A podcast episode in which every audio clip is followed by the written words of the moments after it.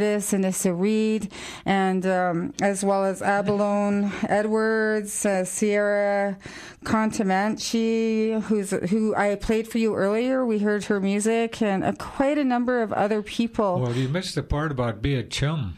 Be a chum. What the heck is That's that? a dog salmon. Be a chum. I get it. Jay is really good like that. That's farmed up. No, it's great. It's really good. You got snaggle teeth, you're a chum. Yes, be a chum. Come to this Musqueam festival where you can see all kinds of entertainment from 11 o'clock. And then from 3 o'clock till 5, there's going to be a wild salmon open mic for everybody to step up and be who you are and uh, let us all share in this celebration. Anything else, Woody? No, I guess No? not. The clock just about run out here on us. Oh, okay, here we go. Life not caring what other people say. I'ma do what's right, doing it my way. I'ma live my life not caring what other people say. I'ma do what's right, doing it my way. Yo, yo, check it, check, Check it. Uh,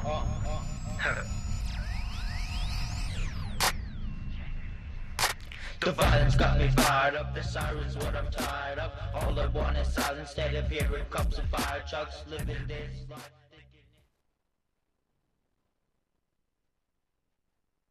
Why'd you eat the whole thing? Hi. You snuck in my room and got him and shut the door because I told you not to eat anymore. Why'd you eat so many? I love M. I know you love M&Ms, but now you're gonna have a tummy ache. No, I'm not. Yeah, you are. When I have a rumbly in my tummy, the only thing that makes me feel better is listening to CITR 101.9 FM.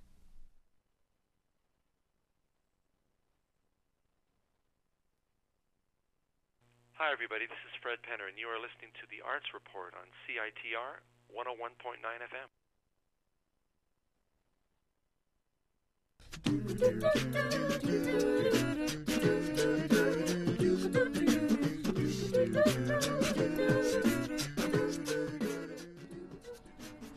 Good evening, everyone. It's Wednesday, December 5th, and this is the Arts Report on CITR 101.9. It is a packed show with lots of contributors, and I'm very excited to get started on this fine, fine evening.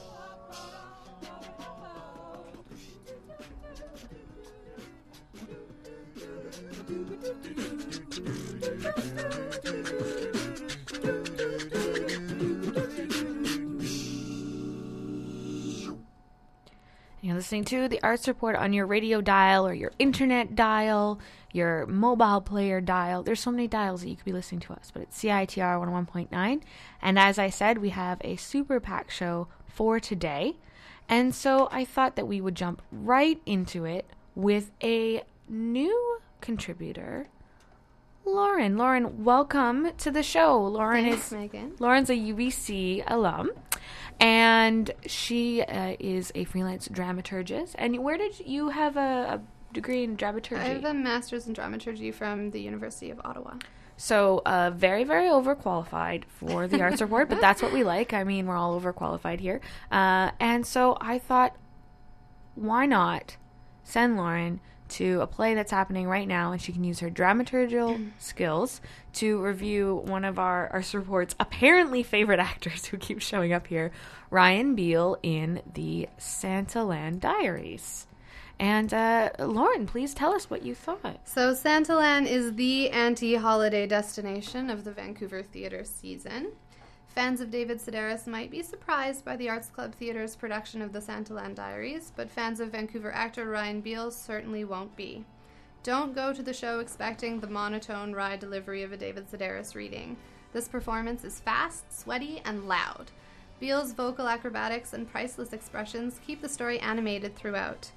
And under the direction of another Vancouver favorite, John Murphy, Beale maneuvers around the small stage, keeping the audience wrapped with attention for 75 consecutive minutes.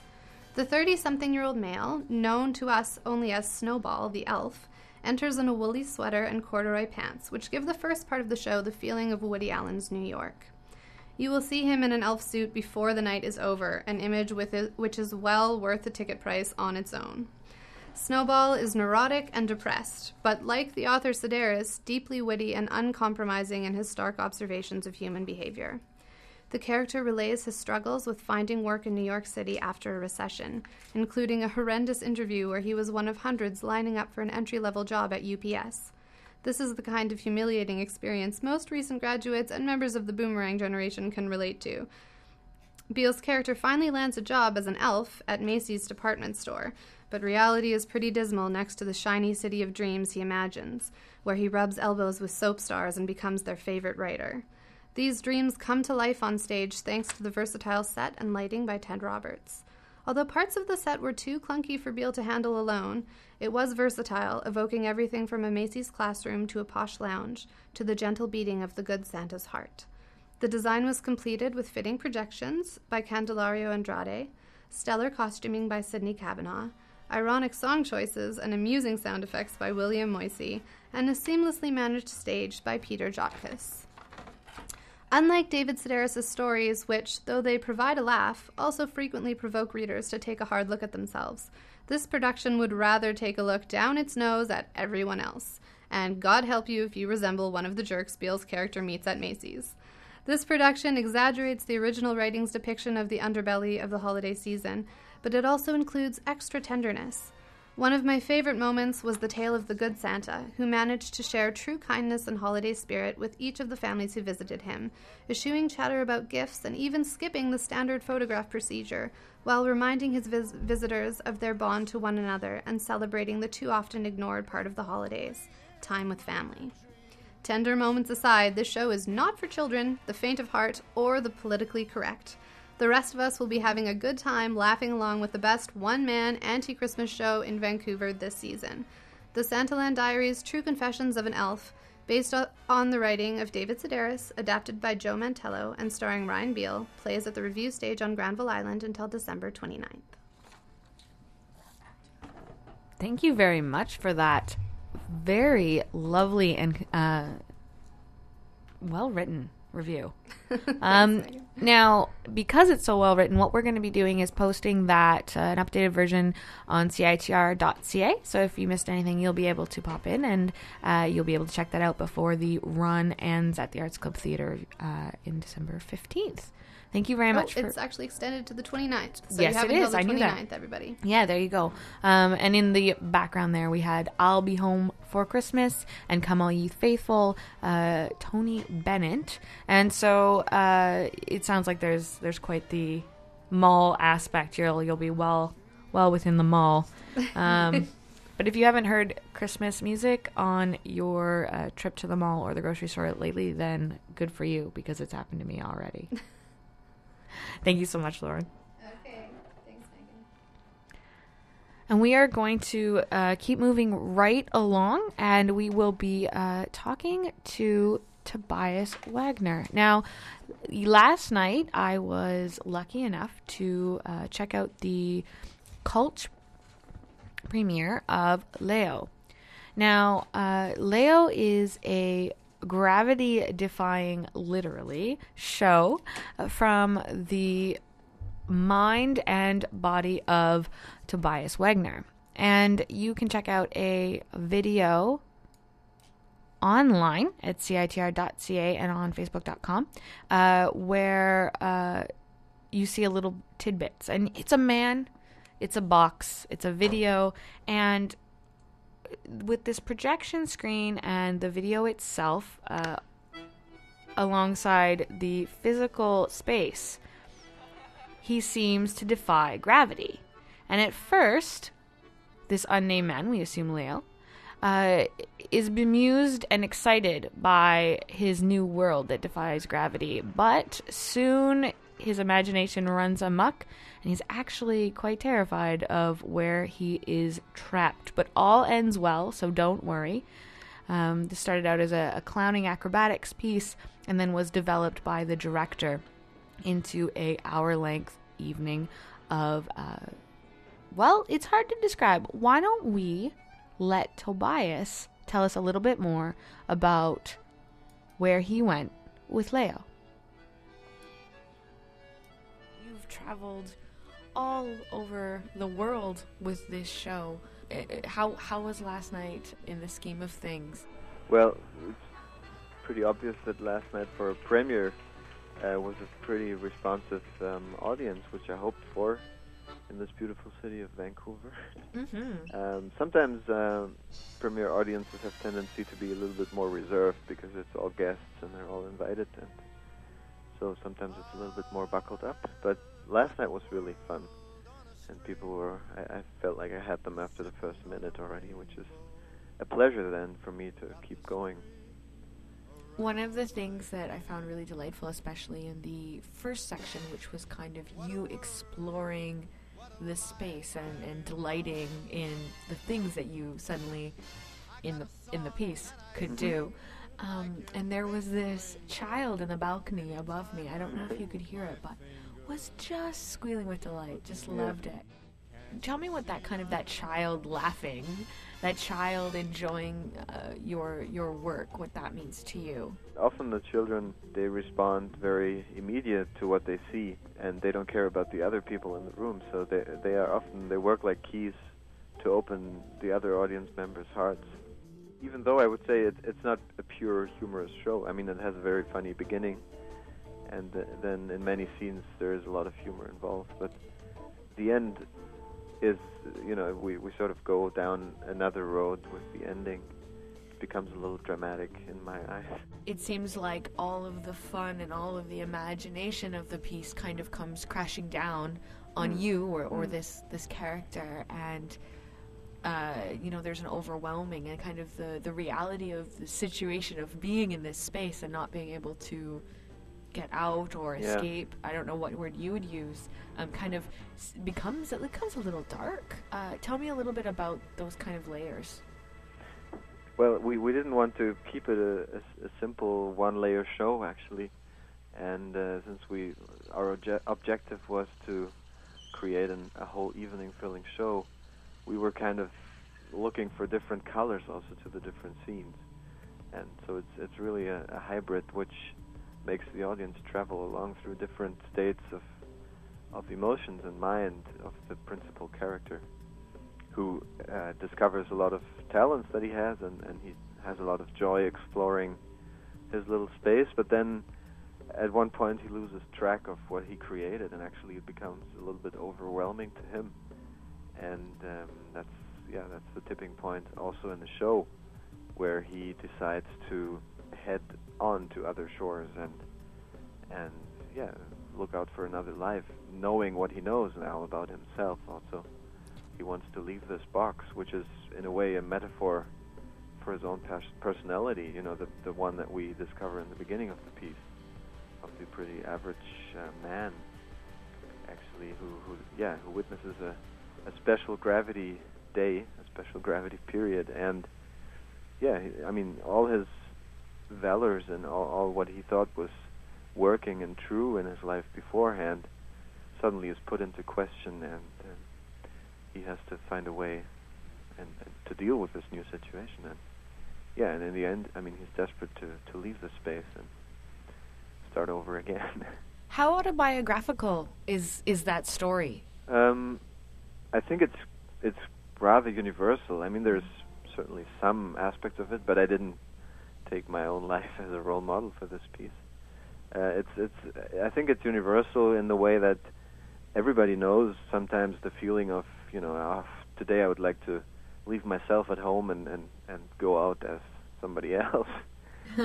Um or also I mean yeah some sometimes I think everybody knows that uh, you feel restricted in your own life uh, maybe by the society also that surrounds you and, and all the um, obligations that you feel be it a work life or family or whatever and that's maybe the, the the strongest power of this piece that everybody can project himself somehow and, and associate with this character and, and feel feel along. It's actually the, the director Daniel Briere from Quebec who really took care um, about the storyline that that the character experiences during this 65 minute show. I, I'm more the creator of, of the movement and stuff like that, but he was making sure that it's it's a little story to be understood by the by the audience. My favorite scene in, in the piece is clearly the chalk scene, where the character finds a piece of chalk and creates himself a home in this naked box, actually. and that's just such a delight for me every night to play it. Uh, I think we we we we've been fooling around with real chairs and a table and attached them to the to the fictionary the fiction floor. and then at some point we we thought, ah, this is actually too complicated, and who's going to bring those props in, and how are they going to disappear because we don't want them to be there all the time. And then somebody had this idea. I really can't remember who it was, but said, you know, what what if we drew those? And I said, yeah. I mean, I have drawing skills from back in the days when I was a kid. and uh, so yeah, it, and then it sort of yeah, it flows out of your hand somehow once you know what the objective is. Developing this show and going through this process, what boxes did you break out of that you were in before? It's been a very big challenge to yeah, how do you how would you say it? I mean, to full, be able to trust yourself in advance to fulfill this 65 minute piece. And uh, now that I've done it, I've certainly gained in the way I believe in my abilities now and th- the way I, I appreciate such challenges. That's certainly a box that I, just like the character, didn't know before I, I, I was going to be capable in that way. That's for sure. But sometimes, you know, somebody from the light desk would come and say, "Oh, did you see? We, we you know, we lost the light during the show. It, it went down." And I'm, I'm going, "Oh, really? I didn't, I didn't realize."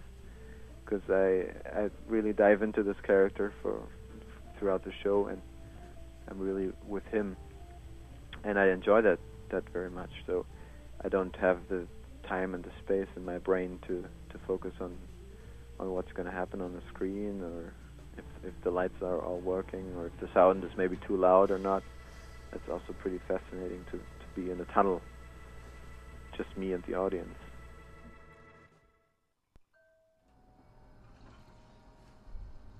And that was Tobias. Thank you very, very much. I am.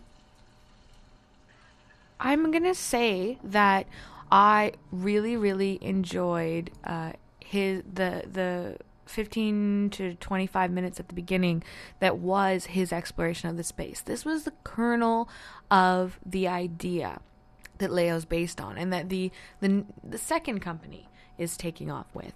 And after, uh, and then there was uh, dancing, which may or may not fit within that that gem of the idea originally. He's dancing to this music out of his magic uh, suitcase, Mary Poppins or Pulp Fiction, depending on on which reference you enjoy. And uh, I really enjoyed how he moved around the space. Now, the chalk.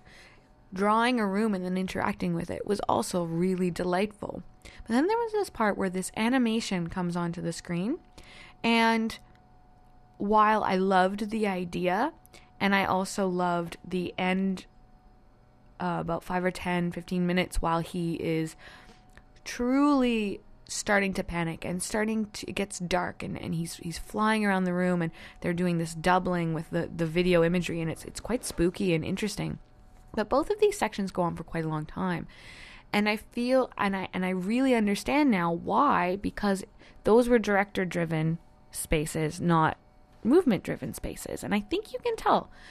That being said, the animation was really interesting how he interacted with it. Um, he has to really know his body in space in order to work with the animation. But I believe there may have been a more subtle or more analog way to do that that may have been a little less distracting because I felt like he didn't need it. He's a, an amazing mover and was able to showcase the emotions of uh, in this kind of uh, mime way that uh, he uses throughout the show and a little bit a little bit of vocalization. So I, I very much enjoyed Leo. Uh, the audience loved it; they were thrilled. I heard nothing but good things, and and I have to say that child laughing really really brought the poignancy and the and the the joy of the piece home for me. But I do feel like ultimately his movements and his idea were the most successful part of Leo. So uh, Tobias, keep keep creating and uh, keep keeping it dance and and movement rather centered. We're going to take a break and when we return, we will be uh, speaking to Emma, our arts reporter, and it, uh, she will be talking to Sal Ferreras from Sticks and Skins. Leo will be playing at the Cultch uh, through December 9th. I'll double check on that for you. Um, you can check it out online. Um, there's also a, a really great um, quick interview with the Post and Courier with Tobias as well, and you can learn a little bit more about that if you just Google uh, Leo postandcourier.com.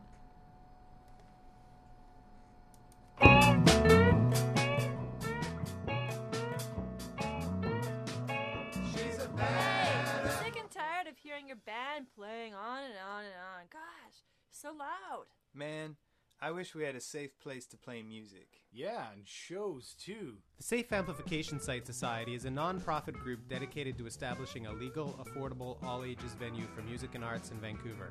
For more information or to get involved, check out www.safeamp.org.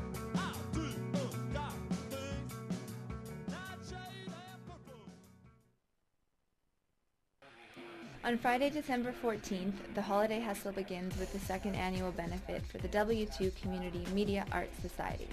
Over three floors of performances, including The Librarian vs. Self-Evident, Mandai, Vendettas, Bastet, Cherchez la Femme, and many more.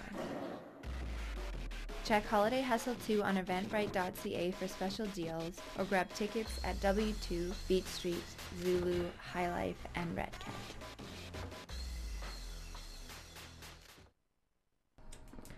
And we are back. And yes, December 4th to 15th for Leo, and special talkbacks on the 5th tonight, the 6th, and the 11th. And uh, Tobias is from uh, Berlin, and the production company is Circle of 11. And he says uh, also, uh, not in the interview, but he was talking to me a little bit about how traveling all over the world is uh, one of the most amazing benefits of this show. So thank you again to Tobias and to the Cultch for having us.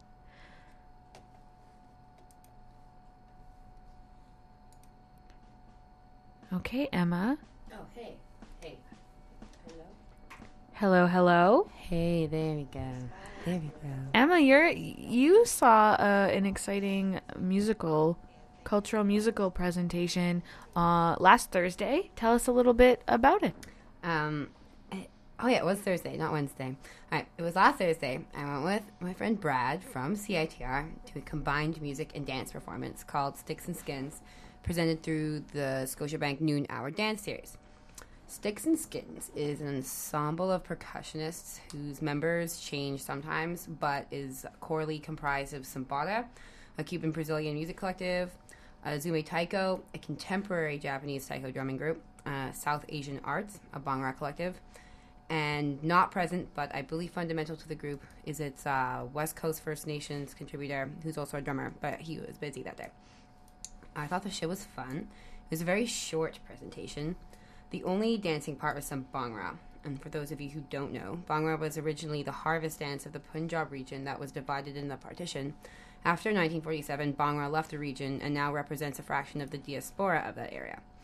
Because it was typically a har- uh, harvest dance, it's super happy, and because it's moved all over the world, it's incorporated many elements outside of its original self. The Bhangra dance performed by Sticks and Skins was more traditional than not, and it was awesome. It was just one guy, and he was doing it by himself, and it was super tight. Uh, Sticks and Skins tries to find commonalities and new directions through the fusion of their respective music. It was kind of cool. Uh, in my opinion, I didn't think it was the most visionary, and I feel there was a lack of synthesis, which could have been confirmed, uh, which was confirmed by the shortness of the performance. That being said, all the performers were fun to watch, and I would be interested in checking them out again, maybe separately. I'm not opposed to fusion music, but that wasn't my favorite. Uh, afterwards, or a day later, I went to Sal Ferreras' office, and he works uh, high level administration at VCC. Uh, Sal brought the troupe together, I believe at the request of the Olympic Committee, although it was definitely the Olympics because he was working for them at the time. While I'm not a fan of the Olympics, I chose not to ask him too much about it and to ask him just about the music. Here's my interview. I get hired to produce some big shows for like big conventions when they come here, and, Mhm. and sometimes the shows have gone from the most recent one was there was only uh, eight of us to uh, 150. 150 members? 150 drummers. Oh. Yeah, so it's like, those are huge, huge shows. I mean, they're like rock shows. Do you like hype music? It's exciting music. Yeah, absolutely. I mean, that's. I'll go back with hype music mm-hmm. because hype music has several antecedents. With drumming, one of the most important things is that you connect, and almost everybody can play some kind of drum sometime. So that's good. So everybody that's in the audience knows that they're looking at you on stage and they said, "Hey, you know what? I can do some of that," and that makes that connects them. Yeah. And so you responding to that, and you responding, and people responding to the actual physical sensation of either drumming or listening to drumming, it's a visceral experience that No doubt. totally. I mean, the shamans have known that forever. The witch doctors have known that forever. That's why they use the drums. That's why we use them. We just it's just a different technique. Yeah, no, it's it's cool because like the average age of the like noon hour like series audience is like usually sixty, and like they got they were pretty excited. I could tell. Yeah, yeah, they do. Yeah. And it's cool because it was like more traditional Bhangra too. It wasn't like Bhangra fusion, which I'm like, it's totally cool, but like he was like doing like straight traditional. He's stuff. that's right. That's right. And in fact, what we do a show every May with, with the Bhangra Festival called Repercussion. Wow. And so we bring it's it's a lot of Bhangra with other stuff added to it, which is sometimes DJs, sometimes a tabla player, sometimes a you know Afro-Cuban Wow. player. Do you personally get hyphy? That's like like a, a word for getting hype. You know, you don't have to translate all these terms because I work in a post-secondary institution. I'm surrounded by people just like you. do I personally get? Yes. You bet I do. Cool. All the time. All right. All the time. In fact, you know, working in this job, it, I actually have to keep a lid on it because, you know, there's a corporate side and then there's, but, uh, but Uh, why'd you pick Sambada? Sambada, well, first I love Paul. He's like Mr. Good Vibe. He, he just has the most beautiful vibe as a person. He's a bongo player. Yep. And uh, he's he's very good, Mhm. and he's very good in a number of styles. Yeah, there's you know I have a reputation here. I can work with anybody I want to, but I only want to work with the people that I like to work with, and people that are good human beings who have compassion and are passionate about their music, but also know that know that what we have is a gift that you have to give forward. Sweet. I just watched uh, the Fela Kuti documentary last night, and it was like it was he's like the trippiest character. He's like like those of you who are like blessed with like the gift of music, like you're kings, and you have to be a king about it. You should. Um, is there you know is there a commentary? Is there anything that like besides just like you know promoting traditional and like new fusion music? Is there like anything that Sticks and Skins is trying to like say? Like, is there a message? Um, there's a message in the music, and that is that we are a different reality in Canada now. This is what I always call post fusion, post Post- melting pot, post mosaic. Hey, we're the fruitcake. America's the. We're the fruitcake. I haven't heard that one. I got Really? That's yeah, like that's yeah. like. Wow. Well, it's uh, the the message is that Vancouver musical culture. I mean, we've been multicultural forever, but we since the '80s, early '90s, we moved beyond the novelty of mixing all that stuff that they used to call East is West or East meets West, whatever. If I ever hear that term again, I'll think I'm going to get sick. Hmm. Um, no, we moved way beyond that to create something that's uniquely ours. And Sticks and Skins is a perfect example of that. Cool. The band Delhi to Dublin, that's a perfect example of that. The we we don't think of ourselves in any sort of self-conscious manner. These are the people on the street, and this is the music that we play. It happens to come from different places, but it's a new generation of music. Uh, what place does traditional music have in the lives of people of Vancouver and Canada? Not that like any one person could really answer that question, but like probably could answer better than a lot of people. Well, it, traditional music uh, for me, and you know, I can think of I have a traditional music from the Caribbean. That's because that's where I come from, um, and many people here in, in Vancouver would, wouldn't have any reason to relate to that. But I use the music as a bridge to who I am, and through me to what my culture is. Um, for the individual that performs the traditional music, it's a it's a serious link with your heritage. Um, that your existence in sort of a metro area doesn't allow you to exercise. It's it's like why people you know go to church. Uh, you go because it, it there's a part of you that is a, a set of values that are common to all people, but that have are nuanced in a certain type of expression. It could be in a language, in a poetry, uh, a poetic style, in a song style, or in a rhythmic style. And so to play that traditional music or to reinforce that traditional music is to reinforce your own values and to remember who you are.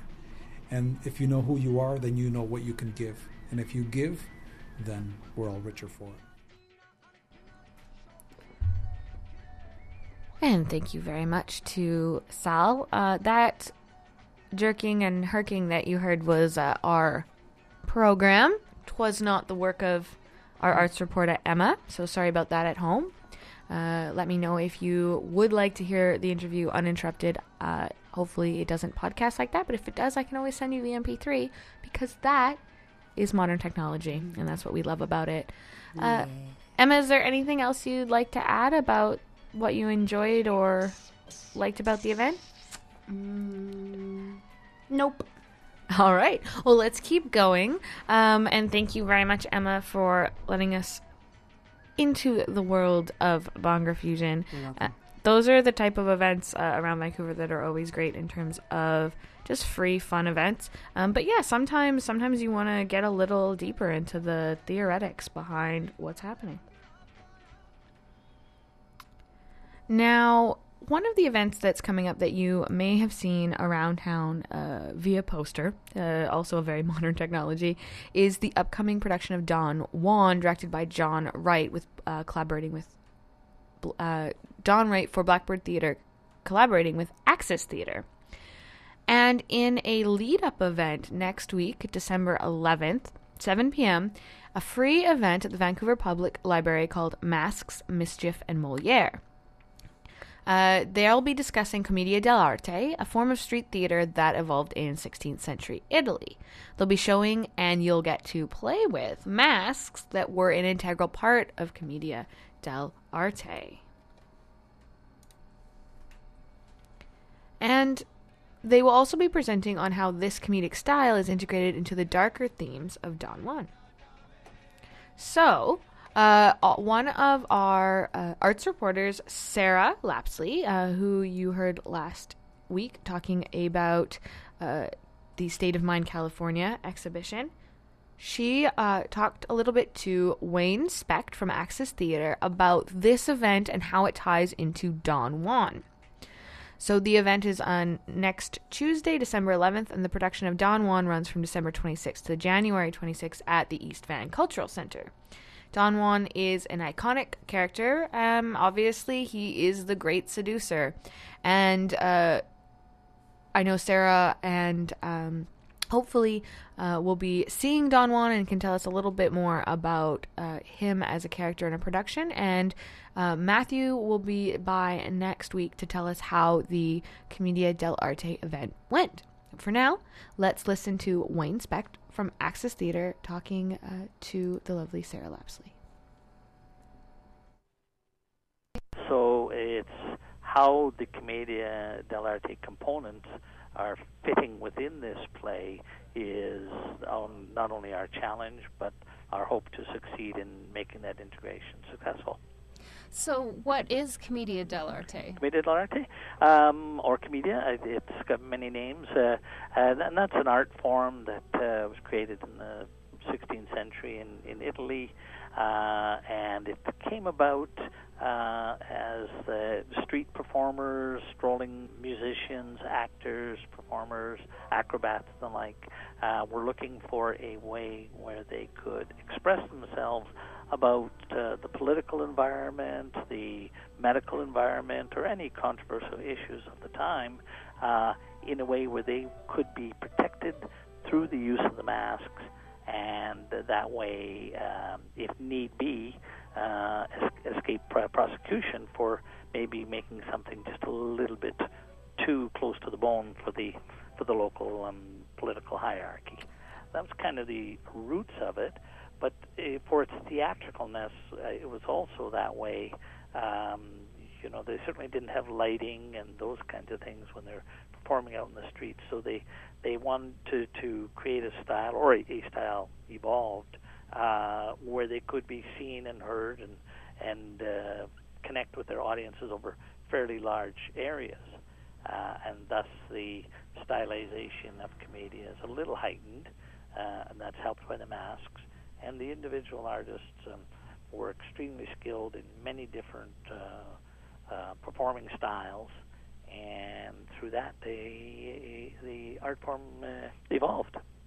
So masks and colorful costumes, and I guess body, like exaggerated body body gestures. body body gestures actually. And real certain stock characters arose through that uh, evolution of that art form. You know like the miser kind of guys. There's a pantalone character. There's arlecchino who's who's a, a servant acrobat kind of guy who's very mischievous. Um, there's the doctor who's very pompous and uh, very good with baffle gab and double talk and uh, those are very recognizable characters for the public at the time, and, and so they uh, uh, they succeeded and were very popular. So at the event at the Vancouver Public Library, you'll be talking about this and demonstrating some. Well, not so, not so much as demonstrating, but we certainly will have the masks there, and uh, I'll be showing them and uh, talking about them. Uh, John will be certainly talking about the history of uh, Moliere and this particular play and our um, ways we're integrating uh, the masks into the production. Oh, wonderful. Well, Don Juan's such an iconic character, Mm-hmm. sort of become a part of our vocabulary, Absolutely. and there's different versions. So you're putting on the Moliere version. Mm, As adapted by uh, John Wright. And so, what are some of the things that make it different? Um, how John Wright is doing it. Well, eh, of course, it was originally uh, written in, in French and has had many different translations over the years. And so I think uh, John's approach was to pare down uh, the more eloquent, uh, verbose um, text that exists in the original uh, to get it more streamlined, uh, to get to the point uh, more um, more directly, uh, and and yet honoring uh, the key elements that uh, that make the, made the play. Uh, not so successful in its beginning, so, but uh, over time has become a real um, cultural favorite for people. hmm So tell us a little bit about Don Juan and what he gets up to in this sort of dark comedy. Well, yeah, i it's you know it's a- it's a play that uh, that uh, flaunts because Don Juan has apparently no heart, and it's all about the conquest and uh, and his uh, ruthlessness about going about that, uh, the damage he does to uh, the people around him, and yet. Uh, uh, raises the the question of his uh, servant Sganarelle of why does Sganarelle stay with this apparent person with no redeeming uh, factors. No, no. He's very elegant, social grace, but he's also uh, skilled swordsman. He's devious. He leaves, the, of course, the women of his conquest in his wake. Uh, he's not. He doesn't play his, pay his creditors. Uh, you know, he's just in many ways not a nice guy, and yet he is the ultimate seducer. So he is admired by by many. Of course, in the journey of play of the play, he, we see all this, and then he meets his ultimate demise by um, going to hell. hmm Sort of remorseless, he enters is- the flames of hell. Yeah, exactly. Sarah Lapsley laughing at Don Juan. Completely brutal. Don Juan will be playing from December 26th to January 26th at the East Van Cultural Center, and the Masks, Mischief, and Moliere is an event at the Vancouver Public Library Central Branch, Tuesday, December 11th, 7 p.m., free. And you've been listening to Don Juan Act 1 Overture live uh, from Musical France on YouTube.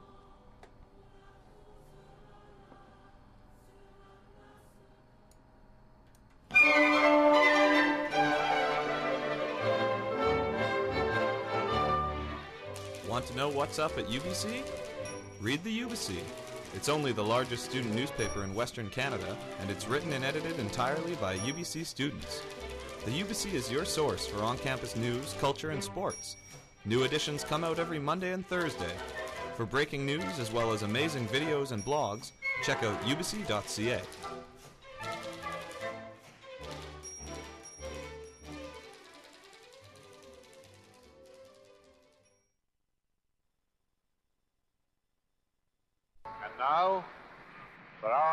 our more dreadful sacrifice.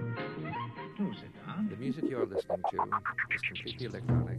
Only a fool would ignore this. I'd like to demonstrate for you some of the rather more weird kinds of sounds. See how relaxed you're getting? Every Saturday night here at CITR 101.9 FM is More Than Human with me, Gareth Moses. I'll be playing a selection of wonderful electronic music from a strange parallel universe. I hope you can join me between 8 and 9, and uh, do remember to bring your jetpack. I'll see you then.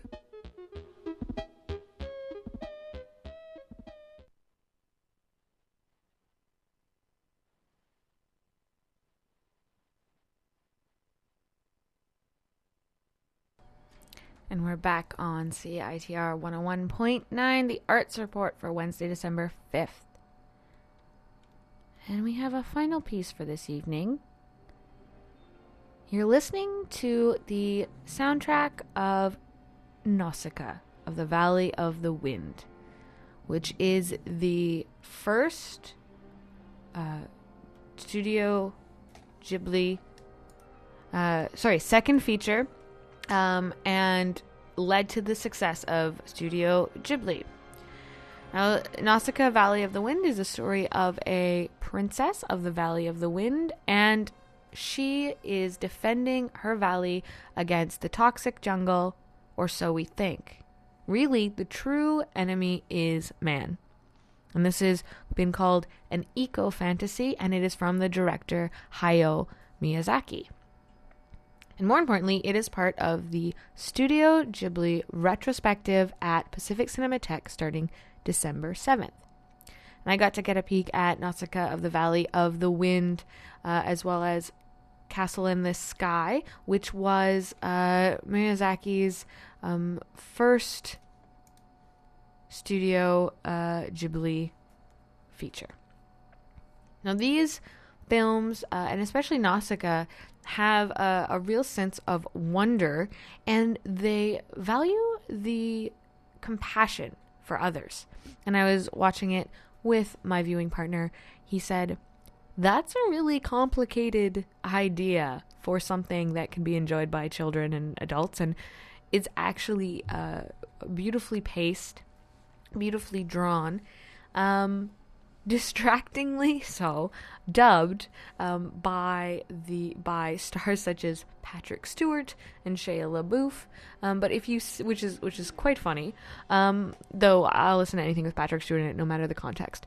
But the films that are going to be seen at Pacific Cinematheque during the month of December will be with uh, subtitles, while the films shown at the VIF Center at Vancity Theater will be dubbed, so you can make your decision as to which you like. All of the films, except for the rare Ghibli uh, on December 17th, The Ocean Waves, one of two rare pieces from the 90s that will be shown, uh, will be 35 millimeter prints, which one could imagine will be lovely to see such rich animation done 35 millimeter print. This is one of the main features that, uh, besides the, the quality and the interest in this retrospective, has been um, promoted by Pacific Cinematheque. So this made me think, what's so great about 35 millimeter and what's so different about Pacific Cinematheque? Pacific Cinematheque uh, is one of my favorite places to go for movies in the city, and of course, that number is dwindling. And they show, as far as my research, the, the most 35 millimeter prints, about 90% of their prints are 35 millimeter, with a small selection being digital. Now, Vancity Theater and uh, the Ridge Theater, which is part of the Festival Cinemas family, also show 35 millimeter prints, as far as I know. Uh, but it seems that Pacific Cinematheque has uh, the most prints. And this is very important to them. It's part of the history of film. And I got a chance to speak to their projectionist. Now, Al is a uh, alum of UBC Film Society. Shout out to them. And he told me a bunch of information about projecting that I never even thought of, let alone knew. For example, we start talking a little bit about specifically how their setup works. They're the only ones to have uh, multiple reel systems, as they do.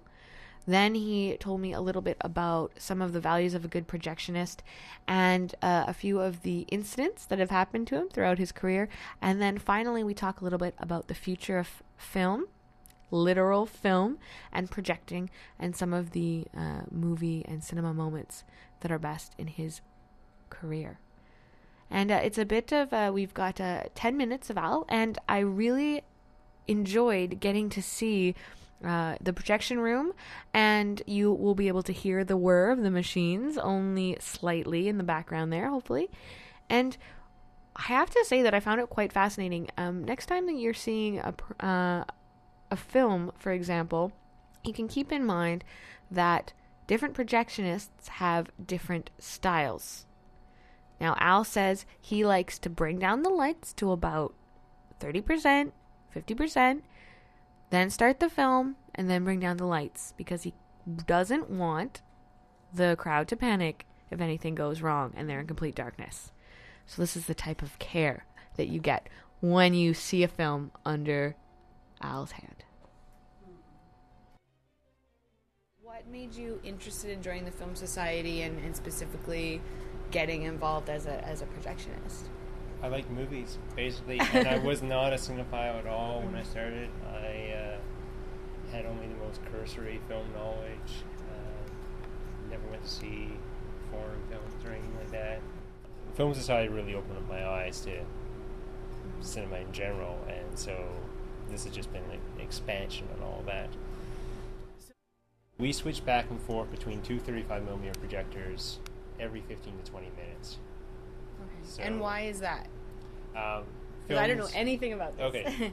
films arrive in cans on that on those 20 minute reels, and theaters used to when they ran film would put them all together on one big reel, and that's how they would run it. And that way you can run 16 cinemas at once Hmm. with one person. Um, here, you change it over back and forth, and there's less wear and tear on the films that get built up, and so we have access to prints that are considered archival prints, and we treat them a lot better, and they survive decades as opposed to months or years. Um, the big difference now is if you get a poor digital presentation, it seems no one knows how to fix it or are unable to fix it during a show.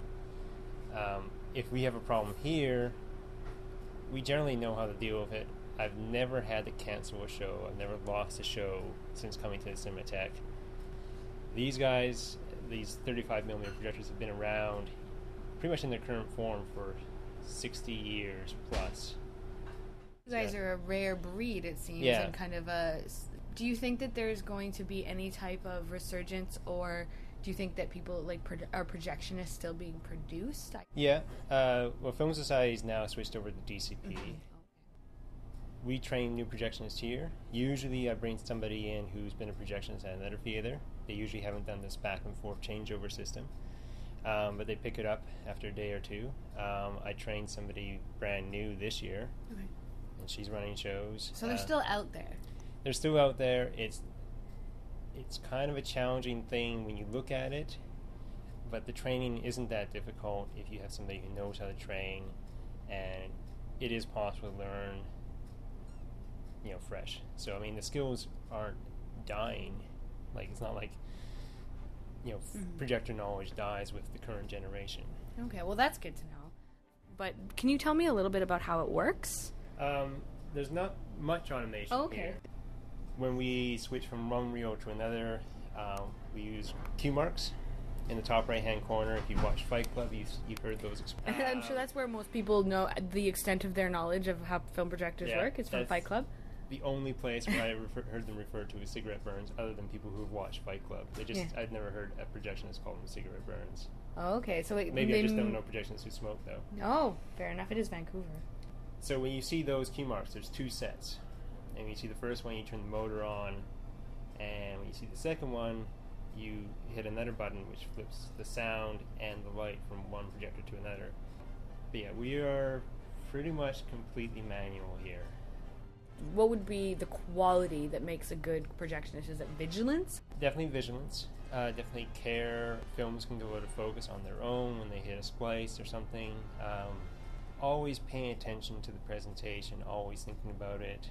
You can move the film image up and down, and so it can easily go out of frame, or it cannot be the right framing that the director had in mind. So, in some ways, the projectionist is also determining the composition because often there's film above and below what you see on the screen. Oh, okay. And so there is that range where you could quite easily get people's heads cut off or their feet cut off, and so you've got to pay attention to everything that's going on there.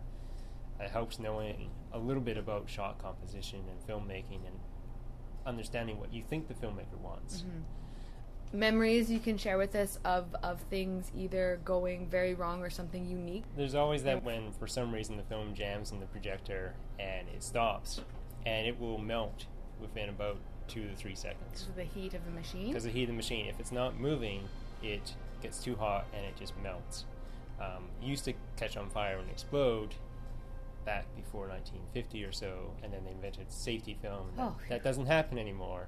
Uh, I've been in the audience though, and watching Roman Holiday at UBC, and right at the end, it just freezes, and you're like, "What's going on?" And then you just see Audrey Hepburn's face just boil away, and, uh, and then it just goes white, and it was a spectacular ending to the film. Yeah, that's kind of poignant. Yeah.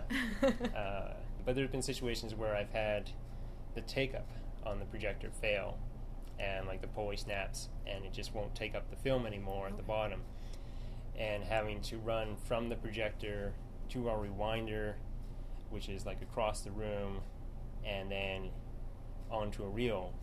And so you're running like film f- through like 15, 20 feet, you're holding it in your hands all the while the show is running and you know 15 20 minutes of film is about 2000 feet Wow.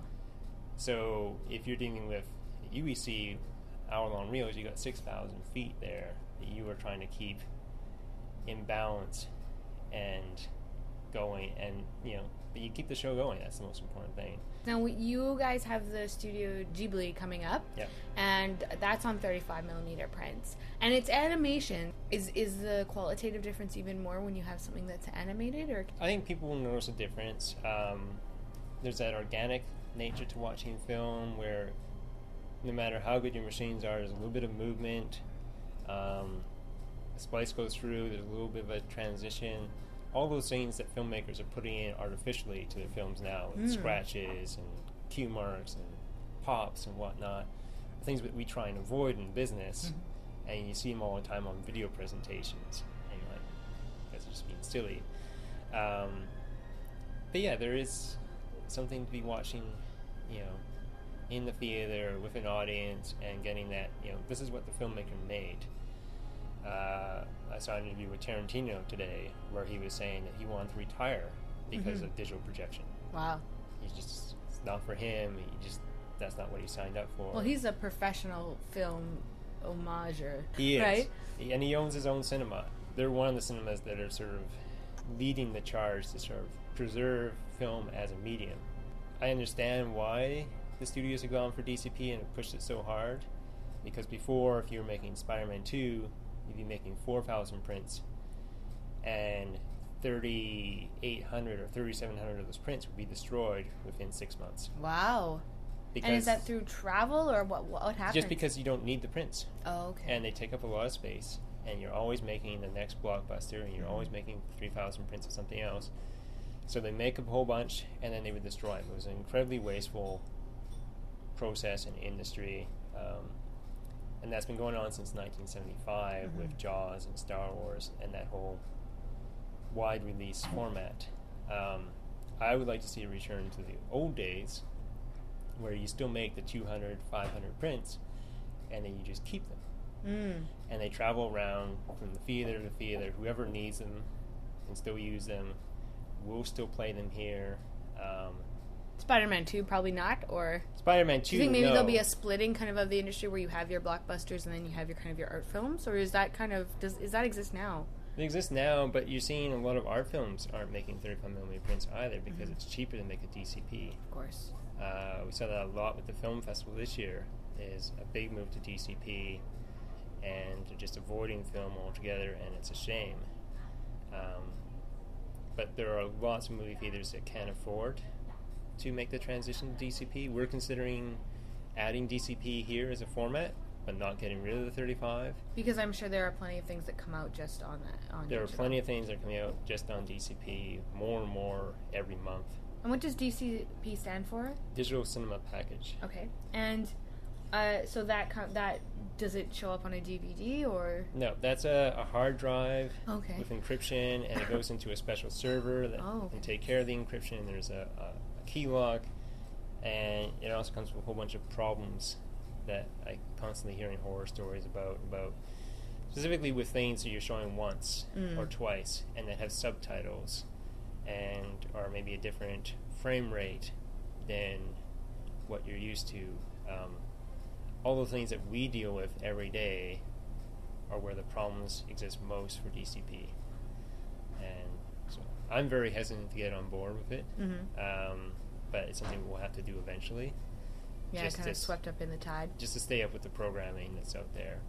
Was there a film that stands out for you as a classic uh, film for you in your life? I'd say definitely Cinema Paradiso. When I saw that for the first time, it really sort of opened my eyes to cinema and what it means, what it can mean, uh, especially for like an audience. I thought that was one of the best movies to show show the effect of film on people, and you know, from the projectionists to the audience to the town, and what that all means, and also like kind of the depth of the cinema, because you know, cinema gets torn down at the end. Yeah. So that might be what we're experiencing now. I hope not. no, I hope not too.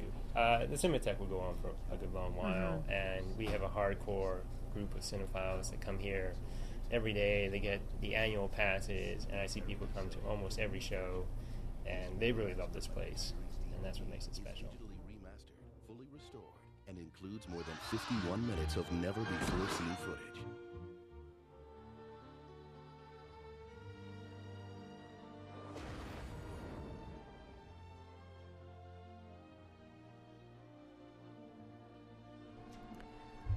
That is a trailer for Cinema Paradiso. And Al, uh, as he mentioned, he had his own routine. Uh, I contacted Alec, Alex Westall at the UBC Film Soc. And uh, while he didn't tell me his routine, here's what he said that the Film Society uh, still trains projectionists um, in the film changeover. So if you're interested in seeing that, you can check out uh, ubcfilmsociety.com. And he says that Al was his first teacher as a projectionist, and he fondly remembers his attention to detail and grasp on all the workings of the entire theater. He cannot speak more highly of him, nor his extreme value position as a projectionist at the Pacific Cinematheque, where they devoted to showing great films. And uh, I was really happy to get a little bit behind the scenes. Um, as a as someone who's studied media quite a bit in my life, I have to say that knowing the media specifically, the medium that your favorite content is being delivered on is important, I think, to what the content is and how it should be seen and what that, as Al said, what that artist truly wanted things to come across to the audience. So thank you very much to Al for his time Castles in the Sky, Miyazaki, Takahata, and the Masters of Studio Ghibli will be running from December 9th every weekend until January 3rd. Uh, all Ghibli films presented at the Cinematheque will screen in the original Japanese with English subtitles, and Vancity Theater will have the English dubbed version. All will be 35 millimeter, including uh, one rare Ghibli only yesterday, but not including a second rare Ghibli, The Ocean Waves. You can check out all the information, thecinematheque.ca. And I can't wait to visit on the 9th to see Castle, uh, sorry, Kiki's delivery service. And there's actually a great uh, discussion by Dorothy Woodwind, uh, Unwrap the Gift of Miyazaki's Films on the Tai E. And since I don't have any more time today, check out that and listen next week for more reviews. Wanted to give a couple of shout outs before we end our hour. First of all, I hope you stay tuned to UBC Arts on Air. It looks to be um, a particularly interesting discussion for me. Uh, Catherine Gretzinger, who is a radio journalist and voice extraordinaire, uh, and nine year host of CBC's afternoon show, as well. Um, she is now at the UBC Grad School of Journalism, and she will be talking with Ira Nadel. And UBC Arts on Air presents interesting people from the arts world at UBC. Tonight, I will be at Snag, un- which we uh, have talked about on the show before with Andrew Young, who visited us uh, uh, about a month ago, uh, maybe more. It's a weekly now live painting and art raffle. And tonight we have Alison Woodend, who you may be familiar with. I've seen her stuff before. Uh, she likes to use 3D and multiple media. She has some amazing pieces. So I'll be interested to see whether she'll be painting or crafting. We'll also have uh, Stephanie Tosheff, image maker, who uh, has a real uh, cartoon slash graphic quality to her work, very comic oriented. Uh, and then we will also have, uh, let's see, Mandy Sung, who does uh, kind of this classic female, uh, beautiful, feminine illustration, and Ben Knight.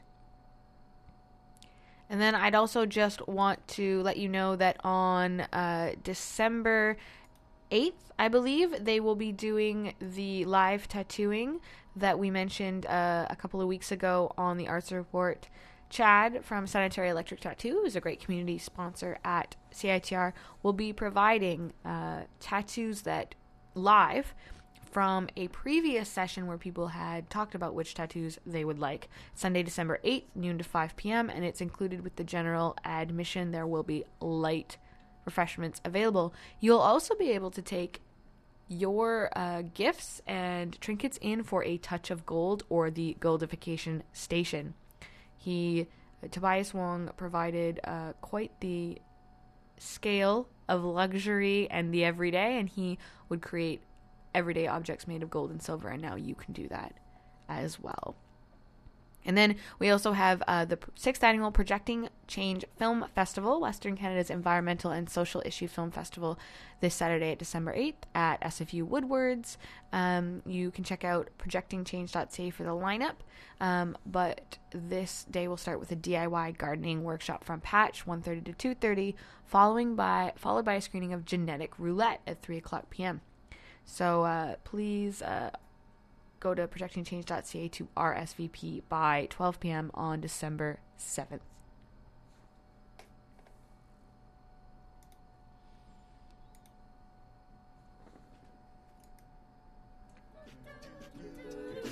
And that is it for the Arts Report today. I'd like to thank Al from Pacific Cinematheque, uh, Tobias Wegner from Leo at the Cultch, Wayne Specht from Axis Theatre talking to us about Mass Sommelier, and of course, our amazing, growing arts team, Emma, Lauren, and Sarah, who joined us today. Next week, we'll hear a little bit from Matthew, and he will be hosting Arts Extra, which I am going to be renaming soon. So send me your suggestions for a standalone show title uh, Twitter at Art CITR Arts Report, Facebook.com slash Arts Report. Stay tuned for UBC Arts on Air.